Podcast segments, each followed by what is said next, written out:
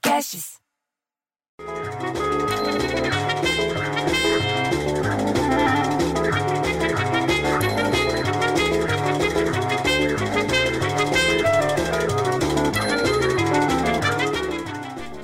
Alô?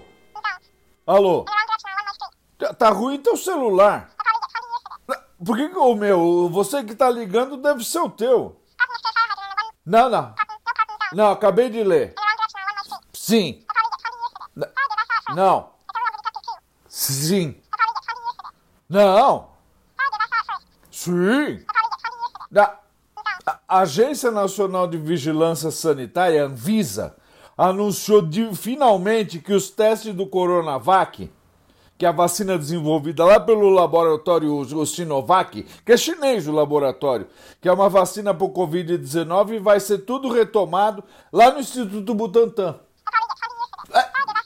que é o responsável pela aplicação das doses no Brasil. Eles falaram que os estudos reiniciaram imediatamente, ontem mesmo, começou tudo de novo.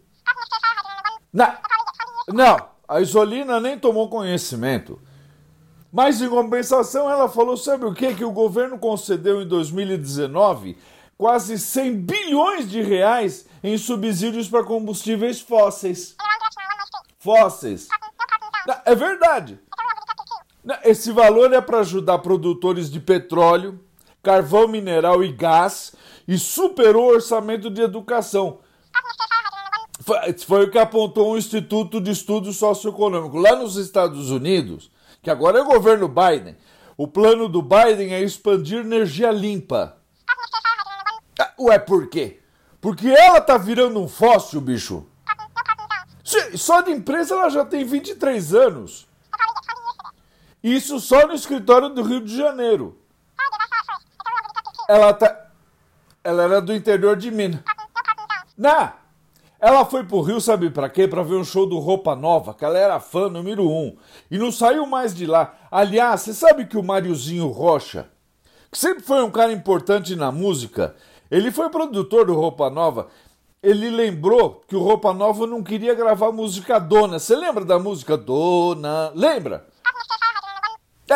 Fizeram um favor. Ele falou que eles falaram pra ele. Então, não, diz que é o seguinte, que o pessoal do Roupa Nova falou, a gente deve tanta coisa pra você, até o nome foi você que deu, Mariozinho. Lançou, lançar, lançou eles em disco. Então o que eles estavam pensando, eles ficaram conversando, é que eles não podiam negar pro Mariozinho esse favor. E daí eles gravaram Dona... A Isolina que contou essa história. Agora a parte triste. Você sabe o que ela falou? Foi que a parte triste do dia foi o que aconteceu lá em, São, em Bom Jesus do Itabapoana, Itabapoana, Bom Jesus do Itabapoana. Entendeu agora?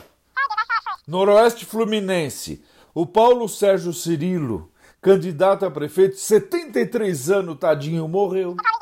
Morreu ontem após desmaiar durante uma entrevista ao vivo na internet, bicho. Diz que ele foi socorrido pelo filho, Paulo Sérgio Cirilo Júnior, que é o atual vice-prefeito da cidade. Você sabia dessa? Então, que ele estava acompanhando a entrevista virtual para a faculdade e se desesperou quando ele viu o par perdendo a consciência. Olha que, que coisa horrível, bicho. Você acha que pode? Diz que o candidato chegou a ser levado para o Hospital São Vicente, mas já chegou lá na unidade sem vida. É triste demais, bicho. Eu não, eu não consigo nem imaginar isso comigo. Ah, então tá bom. Vai, vai lá, então. Vai lá, depois a gente fala. Pô, bicho, quem que era? Eu não sei quem é que eu tava falando. Eu fiquei com vergonha de perguntar. Mas o cara veio fazendo... Mo... Ah, dane-se também.